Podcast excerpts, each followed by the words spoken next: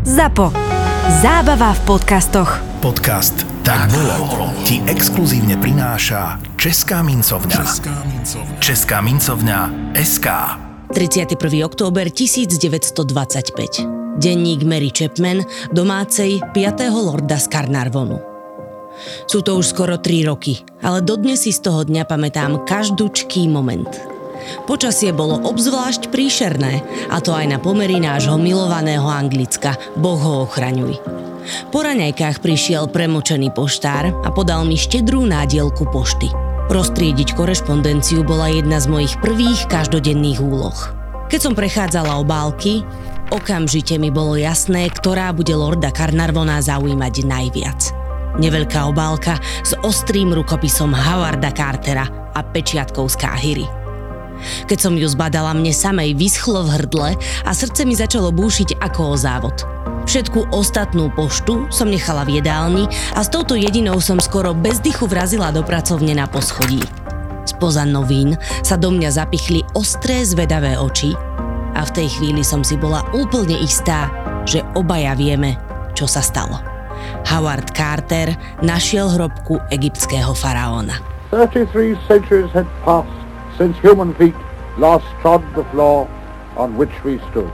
Carter aj Lord Carnarvon na tento objav čakali neskutočných 13 rokov. Všeobecne sa verilo, že v údolí kráľov už žiadne hrobky nie sú, že boli všetky objavené vykrádačmi hrobov ešte v dávnej minulosti. Verili tomu všetci, až na túto dvojicu dobrodruhov. Lenže ani taký trpezlivý a cieľavedomý človek ako Lord Carnarvon bez roztržitosti na niečo nedokázal čakať 13 rokov. Bolo to teda práve v roku 1922, keď dal Carterovi podmienku. Zafinancujem jeden posledný výkop a s týmto márnym snom bude koniec. Posledný pokus sa začal 1. novembra. Netrvalo dlho a podarilo sa objaviť niečo, čo v Carterovi vzbudilo nádej. So skupinou pracoval mladý Husajn, ktorý kopáčom nosil vodu v džbáne s oblým dnom. Aby ho mohol postaviť do piesku, musel vyhlbiť priehlbinu. Keď takúto jamu vyhrabával 4. novembra, narazil zrazu na pevný rovný povrch. Husajn neváhal a bežal oznámiť, čo našiel. Začali kopať. Najskôr rutínne, potom s čoraz väčším očakávaním. Nakoniec už celkom freneticky odhrabávali piesok, až objavili schody a na ich konci zapečatené dvere. Ako by sa vtedy zastavil čas. Písal Carter Lordovi Carnarvonovi. Lord sa okamžite vydal na cestu. Veľmi som túžila ísť s výpravou, ale vedela som, že mojou úlohou je postarať sa o usadlosť a všetky náležitosti tu, v Británii, v čase Lordovej neprítomnosti. Keby som len tušila, že v deň, keď sa vydal na najväčšiu dobrodružnú cestu, vidím nešťastného Lorda Carnarvona naposledy. I hneď ako Lord dorazil do údolia kráľov spolu s Howardom Carterom, prerazili otvor v zapečatených dverách a dnu objavili niečo nepredstaviteľné. A golden effigy of the young king of magnificent workmanship Hoci bol hrob menší ako hrobky, ktoré už boli objavené, predmety v ňom sa počítali na tisíce. Nádoby s olejmi, vodou a vínom, potraviny, odevy, sošky, lôžka, rozložené vozy, luky, šípy, truhlice naplnené šperkami alebo zásobami. Všetko, čo by faraón mohol potrebovať na druhom svete. Samotný sarkofág však objavili až oveľa neskôr. Kým sa prepracovali do poslednej, štvrtej miestnosti, trvalo to 3 roky. Do hrobky sa totiž musela zaviesť elektrina a bolo potrebné zabezpečiť všetko pred stratou či ukradnutím. Iba vynášanie pozlátených skríň, ktoré stáli okolo sarkofágu, trvalo 84 dní. Preto až pred pár dňami, 25. októbra 1925, otvoril Howard Carter postupne tri rakvy, nasledujúcu vždy menšiu ako bola predošlá a dnu našiel sarkofág z čistého zlata nevýslovnej nádhery a hodnoty. Tisíce rokov v ňom ležal Tutanchamon. Je mi veľmi ľúto, že sa toho Lord Carnarvon nedožil.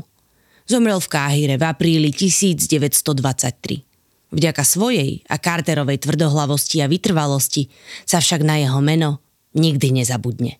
Dnes je to už isté.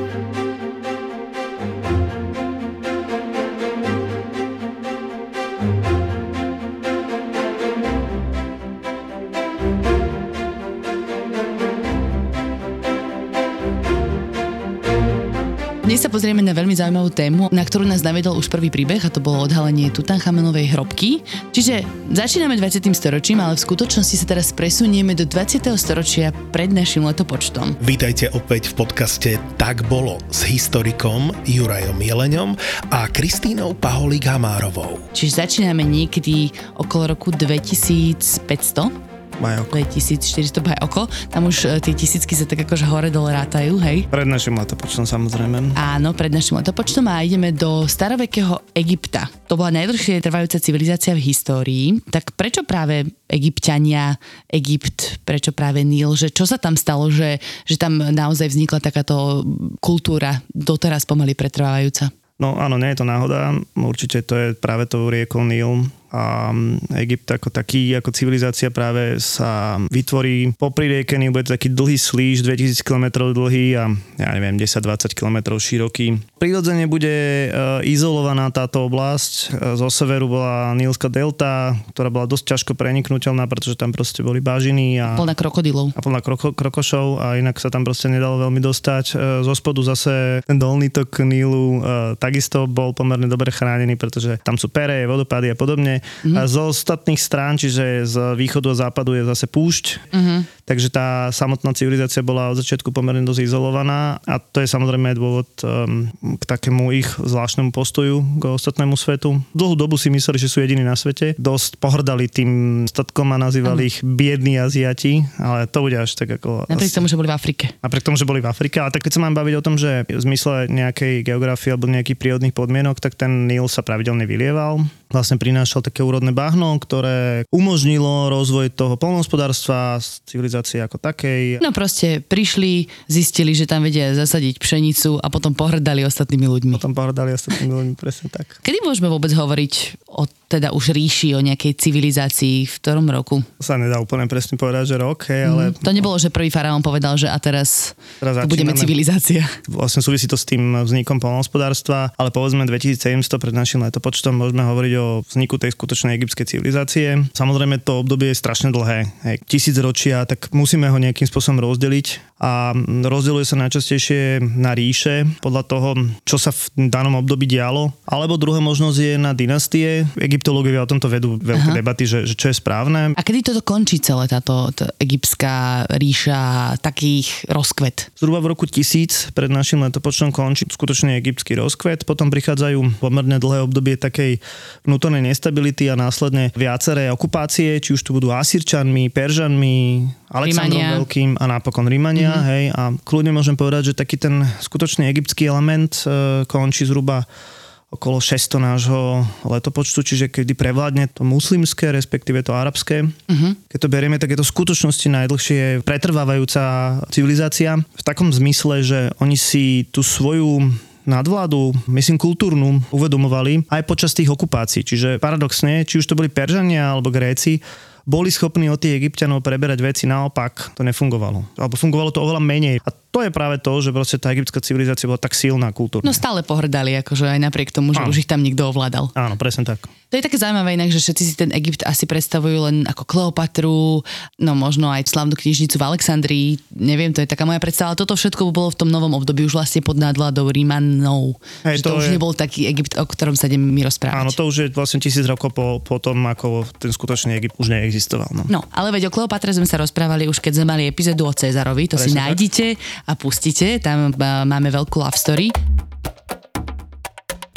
Niekedy uh, ešte pred vznikom Starej ríše, alebo pred vznikom ako takého Egypta, existovali dva Egypty, dolný a horný. Ako princíp je ten, že je to podľa toku Nílu, nie podľa svetových strán, čiže dolný bol hore a horný bol dole. Áno, áno. Proste opačne. Kde pramení, to je horný, hej? Áno, a niekedy sa tieto dva Egypty musia spojiť a to je ten bod, kedy vzniká Stará ríša. Je tam taký legendárny nejaký faraón, prvý, ktorý sa volá Meni a zakladateľom aj prvého hlavného mesta, ktorý sa volá Menofer, ale to, to nie je dôležité.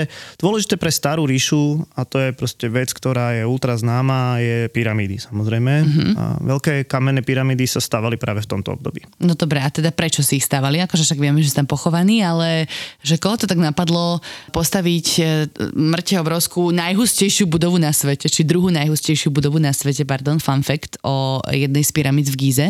A či to teda boli mimozemšťania? E, táto konšpiračná teória koluje stáročia. Áno, áno. No, stáročia asi nie, ale teda posledné 10 ročia určite. Ako zase na druhej strane, keď zoberieme, že nemáme nič, a zrazu proste dojdeme v nejakom, vymýšľam si v roku 2000 e, k stavbe, ktorá je proste uh, naozaj matematicky pomerne presná, že je orientovaná presne na svetové strany a že vo vnútri sú kilometre chodieb, ktoré tam proste držia, tak uh, ja sa tým ľuďom niektorým nedivím, že ich napadla takáto vec, mm-hmm. ale tak samozrejme, že je to skill tých egyptianov, ktorí mali to staviteľstvo v krvi, tak by som povedal. Úplne prvá pyramída, myslím tá z kameňa pyramída, to je Joserová pyramída, ona bola ešte taká stupňovitá. Mhm, Vyzerala uh-huh, ako zigurat. Áno, a zigurat až na to, že vlastne nemala chrám na svojom vrchole. My už dneska vieme, že egyptiania predtým pochovávali do zeme a potom vznikli tzv. mastaby. To je stále hrobka vo vnútri a myslím pod zemi, ale je tam istý taký koláč nadzemný, a tohto Josera práve napadlo, že dáme ďalšie a ďalšie poschodie a preto vznikla takáto mm-hmm. stupňovitá stavba. Ďalší faraón, ktorý bol, tak ten už začal tie steny vyhľadzovať. A napokon máme to veľké pohrebisko v Gize, tie veľké tri pyramídy a množstvo malých, z nich samozrejme najväčšia je tá Chufova alebo Cheopsova. Častokrát je to metúce, pretože máme grécké a egyptské názvy, ale je to vlastne to isté. Mm-hmm. Egyptiania... Čiže Cheops je Chufe. Áno, Chufu. A tá je, to, to je tá najväčšia, to je ten div sveta staroveký a vlastne to je tá druhá najhustejšia v mysle teda použitia z e, stavebného materiálu. Mm-hmm. A jediný div sveta, ktorý ostal. A jediný staroveký div, ktorý teda prežil. Tak akože nečudujem sa, že to ľuďom príde také mimozemské celé, vieš, že tisíc rokov a vlastne vyzerajú dosť v pohode stále. Ako treba zase povedať, že tá pyramída vyzerala podstatne lepšie ako teraz. Hej, bola, bola viacej naleštená? Bola viacej naleštená, na vrchole mala taký zlatý alebo nejaká zliatina zlatá a taký ihlan to obloženie bolo z krásneho bieleho kameňa, mm-hmm. vylešteného, takže určite to vyzeralo podstatne lepšie ako dnes, napriek tomu je to impozantné. Uh, vo vnútri sú samozrejme chodby, ale dôležitejšie sú dve komory. Jedna sa volá kráľovnená komora, druhá sa volá kráľová komora, kde sú v strede sarkofágy. A bolo no, to akože gender rozdelené, že kráľ mal v jednej miestnosti, kráľovna v druhej miestnosti? Nie, kráľovna tam vôbec nebola pochovaná. Ten ja, názov... mal vlastnú pyramídu vlastne. Hej, akože mm. kráľovná, no manželka, tak by som povedal. Mm-hmm. V podstate to je len názov tej miestnosti. Takisto tam je veľké schodisko, sa to volá, že veľká galeria, ktorá je proste obrovské schodisko a dodnes sa na tom egyptológovia nevedia zhodnúť, že prečo to vlastne také obrovské obrovské spravili, že či to bolo práve kvôli tej konštrukcie toho niekoľkotónového sarkofágu alebo... Nejaké schody do neba asi, alebo čo? Čo to, čo to bolo. Je a zaujímavé... mali tam asi výhľad na tú hviezdu, lebo tam je jeden taký priezor cez tú pyramídu, ktorý presne ústí... Na niektoré súhvezia. Áno. To sa samozrejme našlo neskôr. Štyri tunely, ktoré sú presne vymerané a ukazujú na niektoré súhvezia. Najnovšie výskumy ukazujú, že práve tej hornej časti pyramídy sa nachádzajú obrovské duté priestory. Ešte stále to je neprebádané a my dodnes nevieme, že čo tam ešte všetko je. Dodnes sa tam nachádzajú v tých, v tých pohrebiskách nové veci. Nie je tak dávno, že tam našla vlastne obrovská loď pre faraóna. Jasné, ešte stále môže byť prekvapený napriek tomu, že ako si mi povedal, väčšina hrobiek, väčšina pyramíd bola vykradnutá ešte v staroveku, hneď pomaly potom, jak e, faraón vyschol. A ja poviem ešte tá keď sme pri tých mumiach, že je uh, známe, že tú Joserovú pyramídu navrhoval architekt, ktorý sa volal Imhotep. Ak ste videli ten famózny film Mumia, tak tam vy, vyzývajú Imhotepa. No tak ja som sa presne pýtala, že odkiaľ sa bere to meno, tak bol to architekt, ktorý staval túto pyramídu. Áno. 9. august 1480 pred našim letopočtom, spomienka balzamovača Asima. Zobudili ma práve, keď sa mi snívalo o tom, ako mi Tia z trhu priniesla plný kôš čerstvých fíg a ja som ich pahotne jedol hádam stovky. Keď som sa strhol na hlas, ktorý ma oslovoval, ešte sa mi zdalo, že cítim sladkú chuť v ústach. Podvedome som si utrel ústa od ovocnej šťavy a pretrel si oči. No svietil mesiac, všade bolo ticho, len vo dverách stála Tia s vytreštenými očami a čakala, kým sa preberiem. Keď videla, že jej už venujem pozornosť, zašepkala, že po mňa poslali z domu bohatého kupca Tienefera, ktorý zomrel. Neváhal som. Na silu som si ponaťahoval rameno, ktoré ma už niekoľko dní trápilo a šiel som sa chystať. Taký je už údel nášho remesla. Keď som dorazil do Babetu, tehlového domu nedaleko pohrebiska, všetko už bolo pripravené. Telo ležalo na stole prikryté plátnom, moje náradie bolo vedľa. Na malom stolíku bokom stáli štyri bohato zdobené kanopy. Tieneferová rodina si dala záležať. To sa dalo čakať. Všetko pripravili moji pomocníci, mladší balzamovači, ktorých som všetko naučil. Museli sme sa ponáhľať, lebo orgány je treba vybrať do 4 hodín po úmrtí. Upil som si palmového vína a dal som sa do práce. Obsidiánovým nožom som telo otvoril na ľavom boku a vybral postupne všetky orgány okrem srdca a obličiek, ktoré bude každý egyptian potrebovať pred Osirisovým súdom. Postupne som ich povkladal do kanop s vyobrazením synov boha Hora. Amset s ľudskou hlavou sa postará o pečeň. Sokol Kebechsenuf o črevá, pavian Hapi o pľúca a šakal Duamufet o žalúdok. A potom som dutinu vyčistil palmovým vínom, pridal som mirhu a vrecka s pieskom a telo som zašil. Oči sa menia za sklenené náhrady. Mozog sa vyberá dlátkom cez ľavú nosnú dierku. Treba byť veľmi opatrný a mať pevné ruky. Keď sme s orgánmi hotoví, upravujeme zovňajšok. Tieneferová rodina sa nechcela dostať do rečí, preto som mal za úlohu pripraviť ho na posmrtnú púť takmer ako samotného faraóna. Keď som skončil s líčením, opakovala sa alkoholová kúra a kúpeľ v bylinách. Telo sa potom ešte musí pokryť hydroxidom sodným a nátronom, zásaditou látkou z delty Nílu, ktorá ho vysuší. To však nebude hneď. Potrvá to 60-70 dní. Ďaka hydroxidu si telo zachová svoju podobu. Keď sa sem po desiatkách dní vrátim, začne sa obaľovanie tela prúhmi plátna. Najskôr obalíme hlavu a krk, potom samostatne všetky prsty na rukách aj nohách. Následne ruky a nohy, každú zvlášť. Počas mumifikácie kňaz vždy číta sveté formulky, ktoré zaženú zlé sily a pomôžu Tieneferovi v jeho ceste záhrobím. Nohy aj ruky potom pevne zviažeme spolu s telom a priložíme zvítok so zaklínadlami z knihy mŕtvych.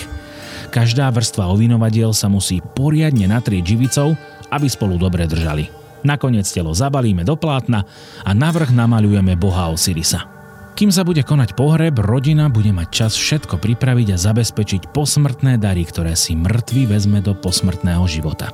Tienefer bude pochovaný v pohrebisku na západnom brehu Nílu, kam ho dopravíme v pohrebnom sprievode na bárke. Súčasťou obradu je oplakávanie, nakurovanie rakvy kadidlom a tiež rituál otvárania úst, keď na Tieneferovej soche roztvoríme ústa a rozhýbeme údy, čím ho vzkriesíme pre ďalší život. Až potom rakvu uložíme do kamenného sarkofágu v hrobke, ktorú zapečatíme.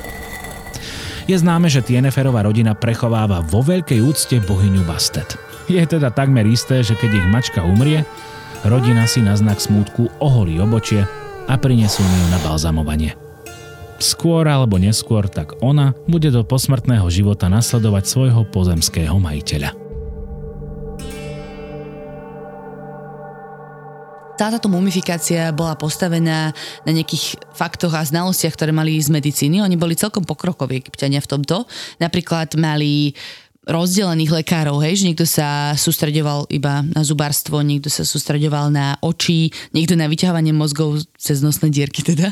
Áno, to nebol lekár, ten, ten, čo munifikoval, to nebol lekár, naopak teda lekár mal v spoločnosti pomerne vysoké postavenie, zatiaľ čo ten munifikátor bol pomerne dosť veľké dno a napriek tomu... to nie je aký job, no, no, vyťahovať vnútornosti, že? Napriek tomu akože bol veľmi potrebný, ale mm. ľudia ním dosť pohrdali. Ako, je to niečo ako keď pripravuješ mŕtvolu, no tak no, mm. ne, neviem, neviem to bráci. No a teda pomáhalo to tým ľuďom, lebo oni neboli úplne najzdravší egyptiania, že? Tak e, každá civilizácia bojuje s tým, čo ju trápi. Hej? To znamená, že napili sa vody z Nílu, tak mali problém s nejakými červami. Prežitím, podľa mňa. No, tak áno, hej. Keď si tak predstavím tú farbu? No, princíp bol ten, že mali problém s nejakými parazitmi. To proste bolo treba riešiť.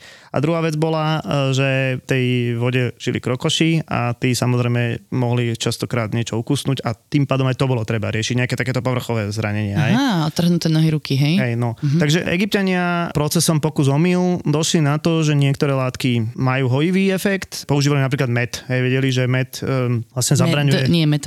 Med. zabraňuje zápalu alebo spomaluje zápal. Na druhej strane používali pomerne bizarné med medikamenty typu pečené myši alebo ja neviem... Mušie krídla. Mušie krídla a podobné, akože aj, aj výkali niektorých zvierat. Uh-huh. A poznali opium ako anestetikum, vedeli toho človeka trošku... trošku Vyšľahať. Hej. Ohrozovala ich často malária, to súvisí s tou riekou. Jasné. A čo je zaujímavé, to by sme dneska nepovedali, bola dosť častá obezita u tej vyššej vrstvy. No nevyzerajú tak na tých obrázkoch z profilu. Áno, oni sa teda dosť e, idealizovali pri tom umení, ale teda dosť veľa cukru jedli, hlavne teraz toho medu. Vieme z múmí, že tí ľudia zomierali na veci spôsobené tou obezitou. Pokazené zuby alebo kardiovaskulárne ochorenie. No pozor, s tými zubami je to zaujímavé, pretože uh, u Egyptianov, najmä cez tie mumie, vieme, že majú dosť obrúsené zuby práve kvôli tomu piesku, ktorý sa nachádzal v tom jedle. No priemerný vek je 30 až 35 rokov, čo sa Egyptian dožil. No tak to už by som išla. Není úplne fajn. A... Ty už dávno. No, pozor, pozor.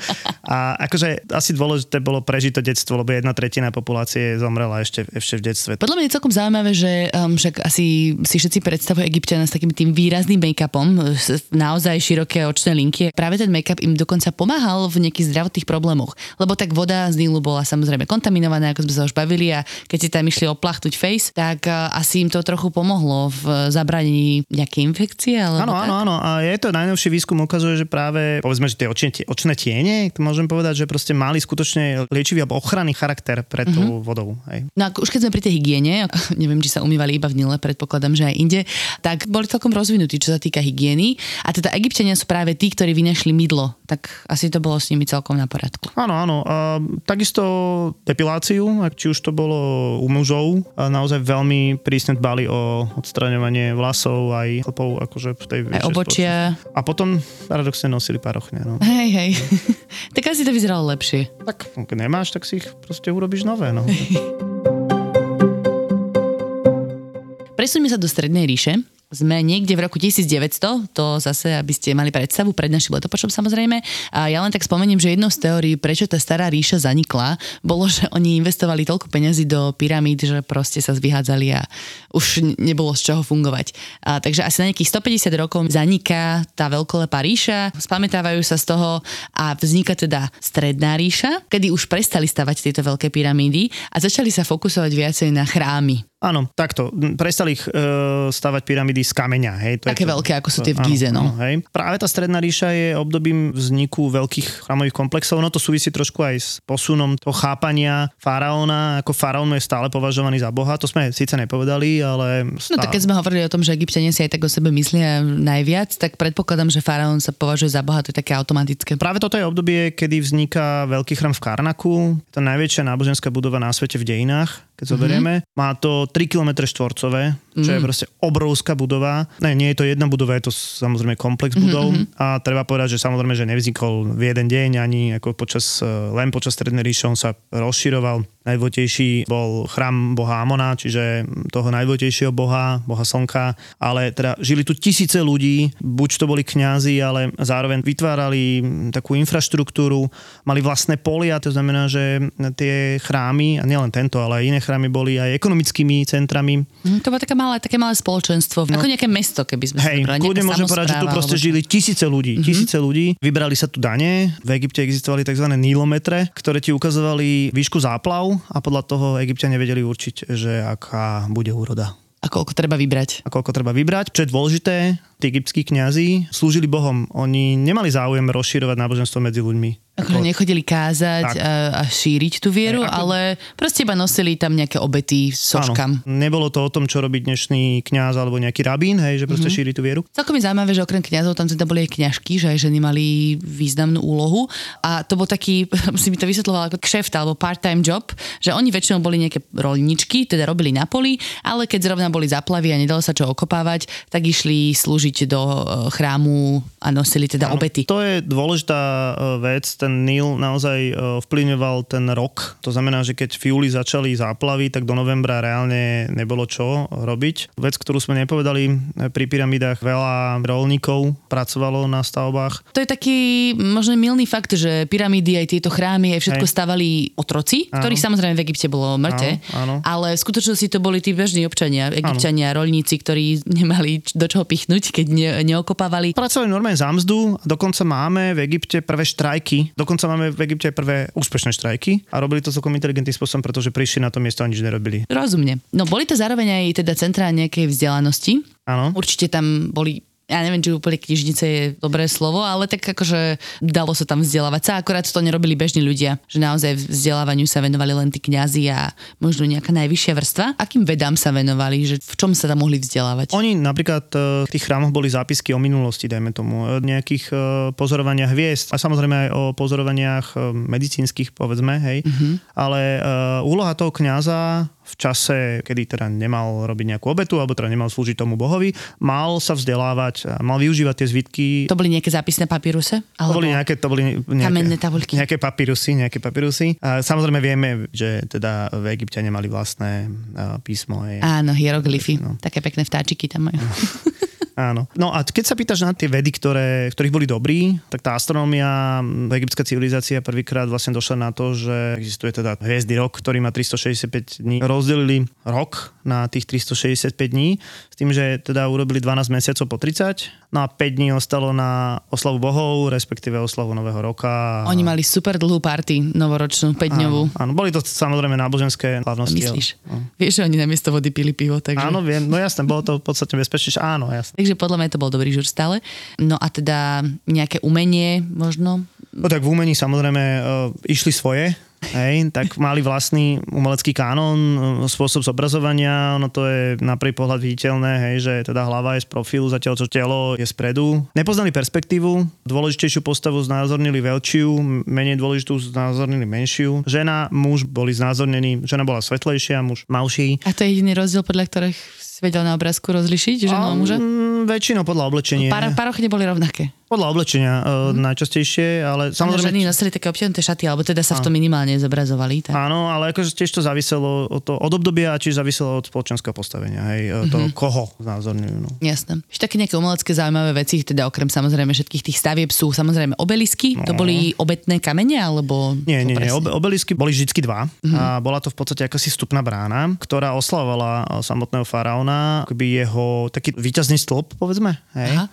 Inak zaujímavé je to, že mm, v Egypte ostalo už len 8 týchto kráľovských obeliskov, pretože e, Európania pokradli obrovské množstvo čo ja viem, už len v Ríme je ich 8 pokradnutých. V Nemecku? V Nemecku, hej, proste v Anglicku, zaujímavé, v New Yorku hmm. je obelisk, alebo obelisky, ktoré nazývajú Kleopatriné ihly, Aha. A zaujímavé je to, že teda Kleopatra žila tisíc rokov potom, ako tie e, Kleopatra. A nebola v New Yorku. A nikdy v živote. No, dobre, ale, ale teda uh, s Kleopatrou to nemá nič spoločné. No.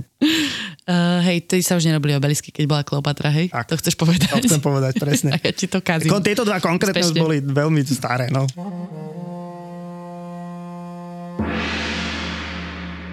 16. september 1250 pred našim letopočtom zápisky pisára Mosiho z dvora faraóna Ramzesa II. Sláva! Trikrát sláva najjasnejšiemu Ramzesovi, ktorý svoj ľud uchráni pred hladom. Veľmi múdro náš faraón rozhodol, keď minulý rok prikázal odložiť dostatočné množstvo obilia na sejbu. Obilie, ktoré lepšie znáša nepriaznivé podmienky a veľké sucho, totiž egyptský ľud zachráni sme na konci Achetu, obdobia záplav. Počas celej tretiny roka, ktorú Achet trvá, sa tento rok ukazuje, že je v Níle málo vody a že nezaplaví úrodným bahnom dostatočne rozľahlú krajinu. Namiesto potrebných 8 lakťov voda vystúpila len do 6. Náš faraón preto múdro rozhodol, že sa bude siať obilie, ktoré aj takéto nepriaznivé podmienky zvládne a ľud zasíti. Nech je Horus k Ramzesovi milostivý a nech ho ochraňuje. Náš milostivý faraón sa počas 25. roku svojej vlády oženil so svojou dcérou od kráľovnej Isetnofred bin Anat. Nech im Amon požehná. Stala sa tak treťou hlavnou manželkou faraóna po tom, čo jej matka a ďalšia hlavná kráľovná zomreli. Faraónová rodina sa však napriek dávnejším úmrtiam kráľovien utešene ďalej rozrastá. Počet manželiek a konkubín sa šplhá k dvom stovkám a detí má najjasnejší Ramzes už desiatky. Blíži sa i Petin sviatok na počesť bohov z Karnaku. Je to veľká slávnosť, ktorá obnovuje moc faraóna. Podobizne bohov z Karnaku privezú na člne do chrámu v Luxore. Tam najjasnejší Ramzes vykoná tajný obrad. Počas Ipetinho sviatku budú mestom prechádzať vežci z chrámov a do ulic vynesú sochy božstiev. Dovtedy by mal byť hotový už aj nový chrám Ramzesa II. v Abu Síre. Keď budú vežci prechádzať ulicami, môžu sa s nimi obyčajní ľudia poradiť. Keď sa veštec skloní, znamená to áno, Keď cúvne, znamená to nie. Sviatky sú u egyptského ľudu veľmi obľúbené. Tí majetnejší sa na ne dlho pripravujú. Vlásenkári vyrábajú nové typy parochní, šperkári zase nové klenoty. Dokonca aj menej majetní egyptiania si pri sviatočných príležitostiach doprajú a nechajú si často vyrobiť parochňu, hoci len z vlny. Bežné pivo a chlieb vymenia za meso alebo aspoň za ryby, či už čerstvé alebo naložené v soli. Na dvore faraóna sa však nebude podávať bežná kozľacina, jahňacina či hovedzina, ale levie meso či pochúťky z krokodíla. Nebudú chýbať ani figy, datle a koláče z medu. Na oslave budú tancovať tanečnice, ktoré tradične vystupujú v nariasenom bedrovom rúšku s dlhými vlasmi spletenými do vrkoča.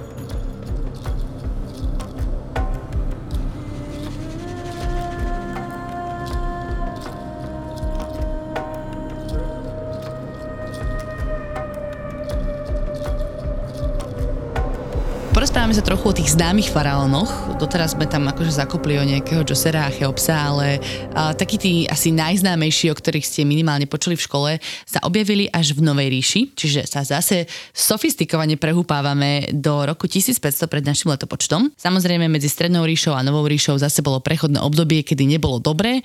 Konkrétne v tomto zlom období napadli Egypt Hyksosovia, to bol taký divoký nájazdný kmeň, myslím, že, ktorí ich tam dosť masakrovali a podmanili si ich zase na nejakých 150 rokov a teda to sa egyptianom nepáčilo, veľmi sa z toho zle spamätávali a keď už sa schopili spod tejto nadvlády, tak si povedali, že toto už sa nebude opakovať. To bol naozaj ten veľký šok e, zhruba okolo roku 1500 pred našim letopočtom, kedy proste e, tým Hyksosom sa podarilo prekonať tú bariéru Nilskej delty a vlastne využijúc e, nové zbranie, čo bol teda bojový voz, obsadiť popri Níle celý Egypt a to bol naozaj pre egyptianov... No, že keď si mysleli, že sú nad ľudia a všetci ostatní sú mali ano. Aziati, tak to je ano, dosť blbé, no? Ne mali, ale teda hanební.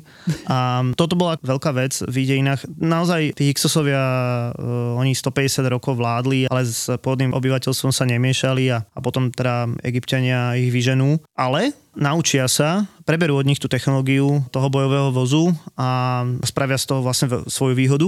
Aby sme mali teda predstavu na tom voze, ťahanom, dajme tomu dvojzaprahom, boli dvaja ľudia. Jeden e, dokázal strieľať popri tom so, so šípom a to je pomerne dosť ťažké, hej, v rýchlosti, v pohybe a... Cesty asi nemali dobre spravené. Hej, pri tých hrboloch. Čiže to chcelo aj výcvik toho vojaka a, a oboch koordináciu. Keď toto ste dostali na istý level, tak ste mali pomerne dobre vycvičenú armádu, ktorá sa potom dala použiť aj na expanziu. A k tomu sa práve dostávame, že naozaj e, po vyhnaní Hyksosov a po vzniku tej novej ríše sa Egypt stáva skutočnosti ríšou, a bude môcť aj expandovať. Aj no a keď, kam expandujú teda? Tak samozrejme, kam sa dá expandovať? Dá sa expandovať na juh a dá sa expandovať na východ samozrejme. Na juh to je Nubia.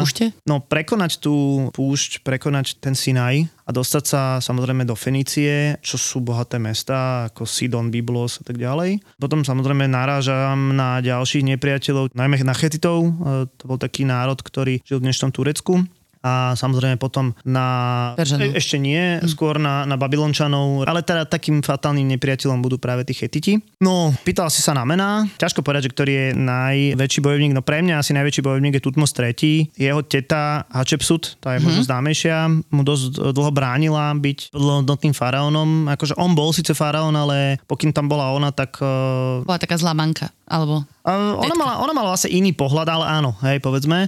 Keď zomrela, tak on začal s tou expanziou a v skutočnosti teda zautočil na územie dnešnej Palestíny a môžeme kľudne povedať, že v tomto prípade to chcelo neuveriteľnú logistiku. Tá armáda mala tisíce mužov a teraz prekonať tú púšť, uh-huh. tak oni si vymysleli proste spôsob, že pošlú najskôr tisíce otrokov s vodou a v tej púšti vyrobili normálne stanice, keď tá armáda tam došla, tak sa napila tej vody a mohla pokračovať ďalej. A nechali tam tých ľudí skápať. Tí, ľudí, tí ľudia vlastne pokračovali takým reťazovým spôsobom vlastne ďalej a ďalej Aha. a ďalej. Karavánový spôsob. Wow. Inak, keď sme pri tom, tak e, egyptiani nepoznali alebo nevyužívali ťavy. Hej, že vlastne väčšinu, no to by sme nepovedali, uh-huh. ale využívali... A všade. Hej, väčšinu somáre a takéto uh-huh. veci. Takže tá výprava vojenská, už len pri tomto Tutmosovi treťom, to chcelo proste neuveriteľnú logistiku a neuveriteľný skill a samozrejme bolo úspešný. Siedmou osudovou ženou sa stala staroegyptská kráľovná Nefertiti. Následník trónu Amenhotep si svoju nastávajúcu nemohol vybrať sám, ale aj keď mu bola predurčená, nemohol byť šťastnejší. Svoj život mal spojiť s nádhernou Nefertiti. Okúzľujúca žena s nezvyklo jemnými rysmi a svetlou pleťou mladíkovi učarovala natoľko, že ju po svojej korunovácii urobil spoluvládkňou Egypta. Faraóni mávali mnoho manželiek a ešte viac konkubín, ale nebolo obvyklé, aby sa niektorá z nich stala kráľovnou. Ambiciózna Nefertiti však preberala stále viac panovníckých právomocí. Na stenách chrámov bola dokonca vyobrazovaná v rovnakej veľkosti ako jej manžel. V čase, keď egyptská ríša dosiahla svoj vrchol, bola Nefertiti najmocnejšou ženou sveta.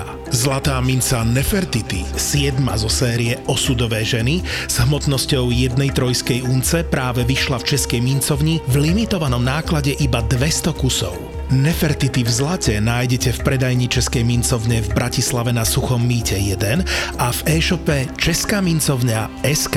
Česká mincovňa SK. Potom, keby sme mali spomenúť ešte významného faraóna, tak to bude Amenhotep IV, ktorý vlastne sa rozhodne so svojou manželkou Nefertiti. To je tá známa Hej, fešanda. To, to je tá známa fešanda, niekedy považovaná za najkrajšiu ženu staroveku, že oni budú trošku viacej niečo. Tá ríša už bola naozaj v tom čase silná a on si povedal, že on nebude vlastne nejaký stelesnený Horus, boh Horus, ktorý je v tom rodokmeni bohov, ja neviem, na piatom mieste, vymýšľam si, mm-hmm. že on bude vlastne potomkom nového preferovaného boha, boha Atona, a že vlastne on sa v tom rebríčku posunie oveľa vyššie a v podstate môžeme povedať, že urobil náboženskú reformu, kde ten starý boh Amon je považovaný ako menej cenného a zrazu prichádza proste nejaký nový boh Aton, ktorý... Je jediný a Hej. dôležitý. Čiže dostávame sa k monoteizácii, Áno, čo je, je- také je- zložité slovo, ale proste, že jeden boh a ten je najvyšší a tí ostatní sú... Akože oni, presne tak, že není to úplne, že čistý monoteizmus, mm-hmm. pretože tí ostatní existovali a proste preferoval. Mm-hmm. Ale súviselo to s tým, že ten Amenhotep IV bol tak silný, že si tam proste mohol dovoliť, že pozrite sa, ja som tu priamo, hej. No ale nevyšlo mu to úplne. Nevyšlo mu to, pretože tá opozícia po jeho smrti bola pomerne uh, silná. No a jeho Akože laťka bola nastavená vysoko, že ďalší si netrúfali byť najvyšší bohovia z najvyšších, tak alebo... eh, jeden z jeho potomkov bude Tutanchamon, Ú, dostávame sa k tomuto menu konečne. ktorý sa volal pôvodne Tutancháton, ale za života si vlastne musel už zmeniť, pretože ako keby ho tá opozícia premohla. A zomre pomerne skoro. Jedna z teórií hovorí, že zožral hroch.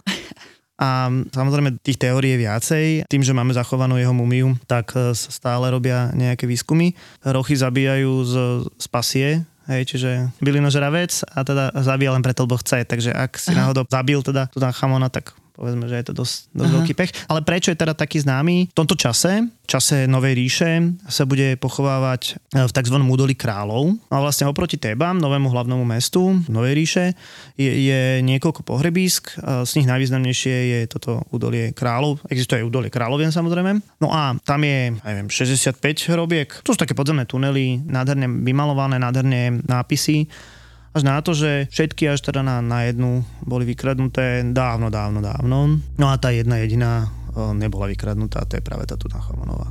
No a prečo? Bol taký nepodstatný, alebo tam sa bola nejaká čo, prírodná katastrofa, ktorá to zasypala? Um, keď vykradali uh, robku, ktorá je v podstate nad ňou, na Tutanchamonovou, tak pravdepodobne zasypali ten vchod. A je hypotéza, že teda, že ona bola vykrádaná, ale tých vykradačov ako keby stopli, takže bola druhýkrát zapečatená a následne sa na ňu zabudlo.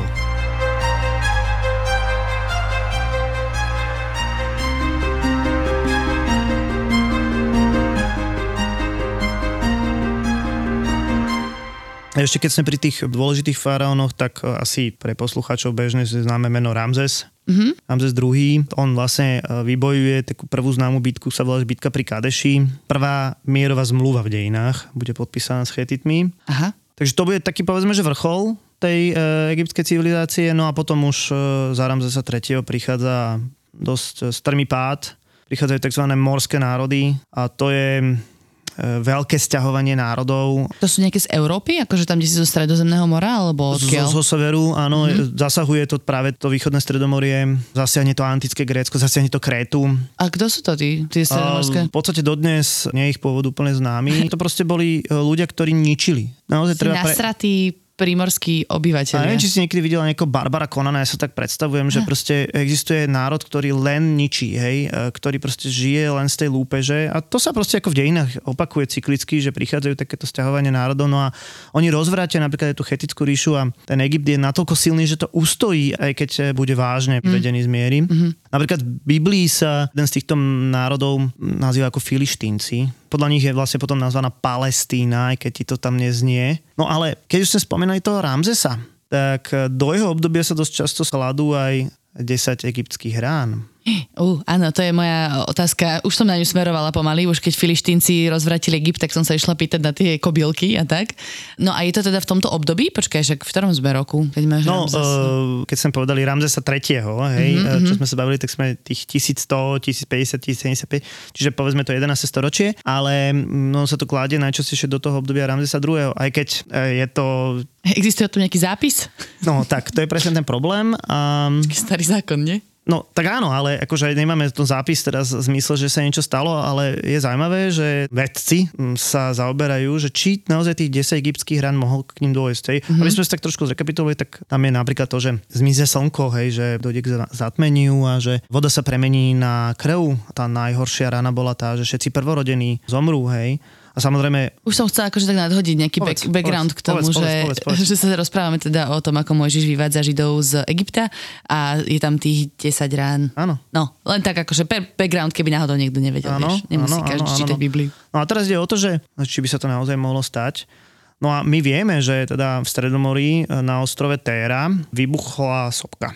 A tá sopka bude mať e, následky pre krécku, teda minojskú kultúru. Uh-huh. Vlastne ona v skutočnosti mohla spôsobiť e, naozaj veľké klimatické zmeny. To, že dajme tomu mohlo byť oveľa teplejšie, mohli sa premnožiť nejaké sínice, ktoré mohli spôsobiť to, že tá voda bola v skutočnosti červená a pripomínala krv. Ten dym, ten popolček mohol zakryť slnko na niekoľko dní. A v skutočnosti mohlo dojsť aj k tomu premnoženiu tých kobyliek. Hej. Aj Počkaj, ale to nie kobylky neboli v Egypte, áno. ale saranče. Tak, tak. Čo je To same, same, but different. Áno, ale akože tie... No proste nemohli robiť dobrotu, keď ich bolo veľa. Áno, a tá najdôležitejšia, tá podstatná... No tí prvorodení, že ako ich to prvorodení, no. skosilo. No to vyšlo práve o to, že egyptiania prvorodení mali extra prídel stravy a dostávali prvý a mohlo dojsť naozaj k tomu, že vďaka týmto e, veľkým klimatickým zmenám e, mohlo dojsť k nejakému pokazanému obiliu, alebo ako to mám povedať. No, alebo tak hej. mohol popol sadnúť, alebo... Tam niečo, No, hej, a- niečo sa a- stalo, hej, a hej, a preto- teoreticky. Preto, preto zmysly. Ale samozrejme, toto je teória, hej. Aha. A ďalšia vec, keď Židia odišli z...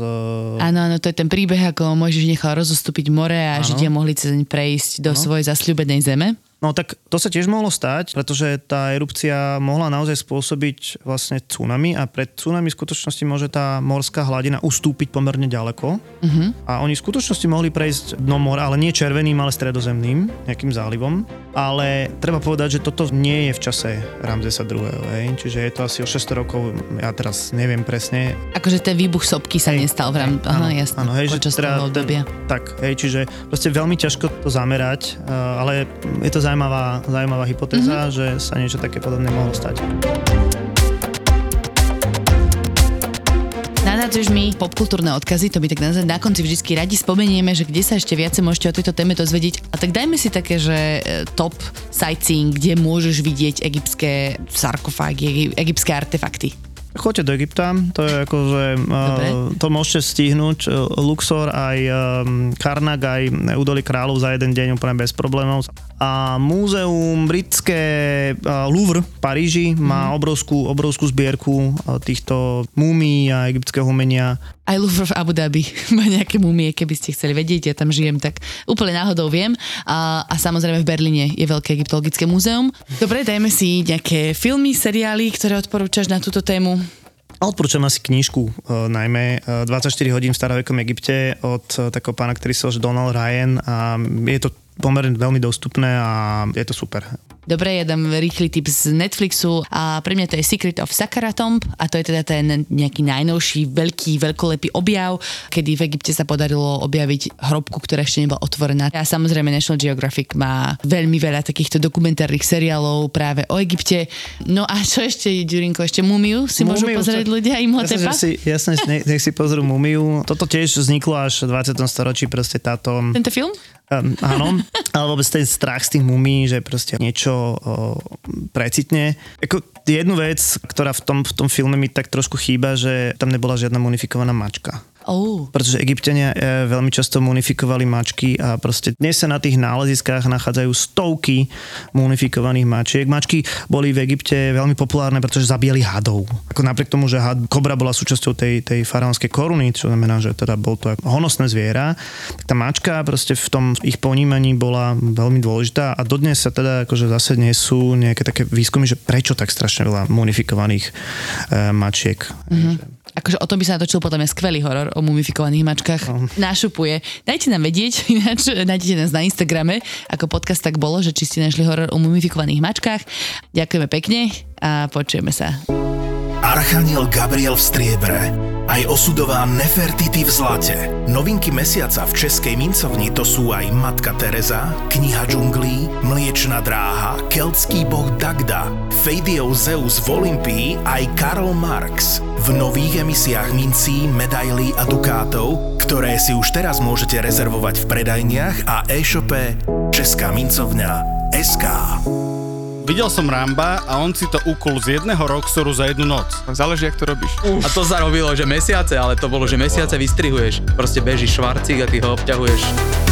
Vole, OK. Ale to je stále pohode. Ja mám kamoša, čo som zistil, že predáva pokémonské karty na československom trhu a slušne z toho žije. Do Harryho Pottera robil a robí do Hollywoodu teraz veľa vecí. Mm. Ninja korytnačky sú úplný underground. Že ďalší Batman, keďže je to stále temnejšie a temnejšie, tak už vyjde ako podcast. Geek Fellas je ďalší originál od ZAPO. Dvaja Fellas si do podcastu volajú iných Fellas, Geeks a Nerds a riešia veci, ktorým vôbec nerozumia. Čokoľvek, čo súvisí s pánom prstiňou, čokoľvek, čo súvisí so Star Wars, s počítačovými hrami. Takého creepera tam. Ne, keď sme pri tých hororoch, eh, Kámo, strihať tento podcast bol horor, lebo nemáte konca. Akože dve hodiny sa baviť s týpkom o mečoch alebo komiksoch? Navrhnúť kostým nového Spidermana alebo niečo také. Akože Akože komiks je úplne naj... Cena, výkon úplne najnevýhodnejšia vec, čo sa dá asi robiť. Zbytočne o tom budem hovoriť, to si musíš pustiť, lebo keď si to nepustíš, tak nepochopíš, o čom hovorím. Geek Fellas s Martinom Hatalom a Vladom Mikulášom. Čaute, fellas. Čaute, fellas. Typický nerd, typický nerd. Oh, OK. ZAPO. Zábrná v podcastovách.